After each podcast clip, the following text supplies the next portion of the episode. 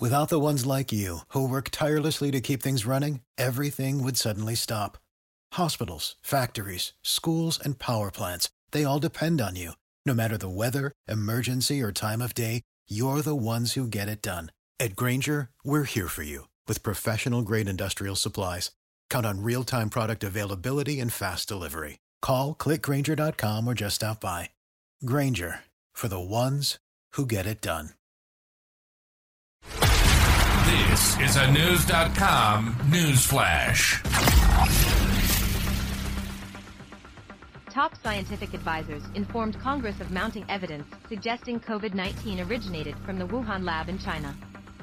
The hearing held by the House subcommittee had experts from both sides of the aisle, including former Biden staffer Dr. Jamie Metzl and Donald Trump's CDC director. The experts argued that gain-of-function research at the Chinese laboratory, funded by U.S. taxpayers, was likely responsible for the virus. When it was Dr. Metzl's turn to speak, he claimed that the Chinese government did everything in its power to prevent investigations, and it is, for this reason, he suspected that the Asian country was responsible for a lab leak.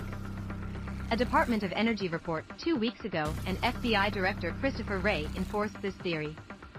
The hearing also discussed the role of Dr. Anthony Fauci. Fauci, who is currently the chief medical advisor to President Biden, was accused by Republicans on the committee of trying to cover his backside due to his support of the animal to human transmission theory. Said theory has since been disproved, leaving the lab synthesized prospect in place. Fauci had allegedly been warned repeatedly via email of the virus's likely lab origin, but chose to ignore it. Robert Redfield, then working under Trump as a CDC director, told the hearing, they wanted a single narrative, and I had a different point of view. He then added that he understood why Fauci took the position he did on the pandemic virus. Fauci allegedly looked to SARS and MERS and assumed that because the latter and the former followed the animal to human transmission rule, so did COVID, per Daily Mail.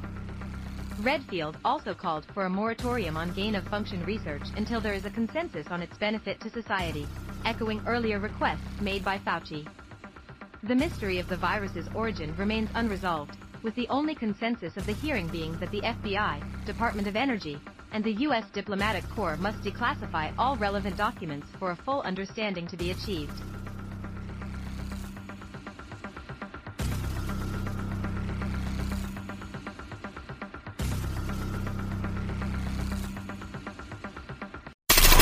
Knowledge. Knowledge. Unfiltered. Unfiltered. Knewz.com. Knewz.com. Knewz.com.